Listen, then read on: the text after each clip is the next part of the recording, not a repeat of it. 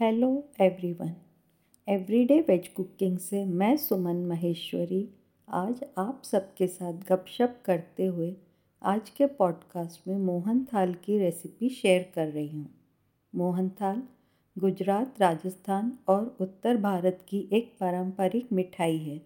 यहाँ पर शादी ब्याह और तीज त्योहारों पर मोहन थाल ज़रूर से बनाते हैं।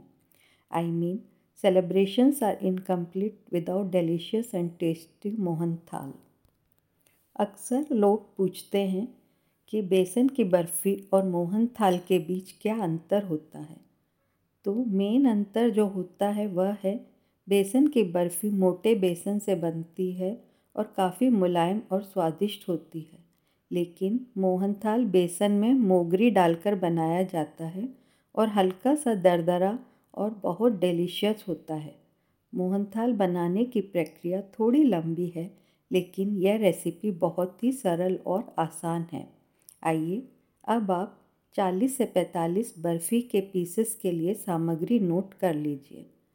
तो आप लीजिए आधा किलो बेसन 150 फिफ्टी देसी घी 20 बादाम 20 पिस्ता, हाफ़ टी स्पून इलायची पाउडर टेन टू फिफ्टीन केसर के धागे, थ्री सेवेंटी फाइव ग्राम चीनी, one twenty five M L water. आइए अब पहले कुछ पूर्व तैयारी करें। डेढ़ सौ एम एल देसी घी में से फाइव टेबलस्पून देसी घी निकाल लें। बेसन में मोगरी डालने के लिए फाइव टेबलस्पून देसी घी में थ्री टेबलस्पून हल्का गर्म पानी मिलाएँ। एक परात में बेसन लें। इसमें देशी घी और पानी का हल्का गरम मिश्रण डालें और इसे अपनी उंगलियों से मिलाएँ। अब मिश्रण को कसकर दबाएँ। एक छोटा सा पिरामिड का आकार दें और इसे 20-25 मिनट के लिए रख दें। अब पिरामिड को हाथों से रगड़ें और इस मिश्रण को एक मध्यम छेद वाली चलनी में डाल लें। मध्यम छेद वाली चलनी मतलब जिस चलनी से अपन चावल पसाते हैं। अब मिश्रण को हथेलियों से रगड़ें और चलनी से छान लें। आपका दरदरा मोगरी वाला मिश्रण तैयार है। बादाम और पिस्ता को छोटे टुकड़ों में काटें या दरदरा कूट लें। केसर को एक टीस्पून गरम पानी में कुछ मिनटों के लिए भिगोएँ और इसे हल्का सा कुचल दें। आइए, अब बेसन भुनने की विधि नोट कर लें। एक भारी तले वाली कढ़ाई में देसी घी गरम करें, बेसन डालें और इसे मध्यम आँच पर भुनें। बेसन को लगातार चलाते रहें।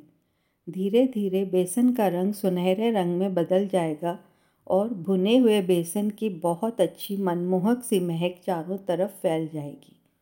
अब आप आँच बंद कर दें और मिश्रण को तीन से पाँच मिनट तक चलाते रहें। ऐसा करने से बेसन नीचे से गहरे रंग का नहीं होगा। आइए, अब आप चीनी की चाशनी बनाने और मोहन थाल जमाने की विधि नोट कर लें। एक भारी तले वाली कढ़ाई में चीनी और पानी लें, मिश्रण को चलाते रहें। जब चाशनी उबलनी शुरू हो जाए, चलाना बंद कर दें और चाशनी से गंदगी को हटाने के लिए नींबू के रस की कुछ बूंदें डालें। किनारे पर मैल जमा हो जाएगा, इसे निकाल दें। अब डेढ़ तार की चाशनी तैयार करें। इलायची पाउडर और केसर डालें। फिर आँच बंद कर दें। अब भुने हुए बेसन को डालें और अच्छी तरह से मिलाएँ और घी लगी प्लेट में मिश्रण को निकालें और समान रूप से फैलाएँ और इच्छा अनुसार मोटाई रखें।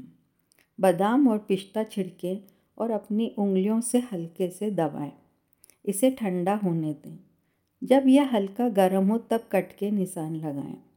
मोहन ताल के ठंडा होने के बाद धीरे धीरे प्रत्येक टुकड़े को निकालें और एक एयर टाइट कंटेनर में स्टोर करें। ध्यान दें, मोहन थाल 10 से 15 दिनों तक चल जाता है, इसलिए अब आप मोहन थाल खाने का आनंद 10 से 15 दिनों तक ले सकते हैं। आशा करती हूँ आपको आज का पॉडकास्ट पसंद आया होगा। अपन जल्दी ही फिर से मिलेंगे और यूँ ही गपशप करते हुए एक और नई रेसिपी बनाएँगे। Bye have a nice day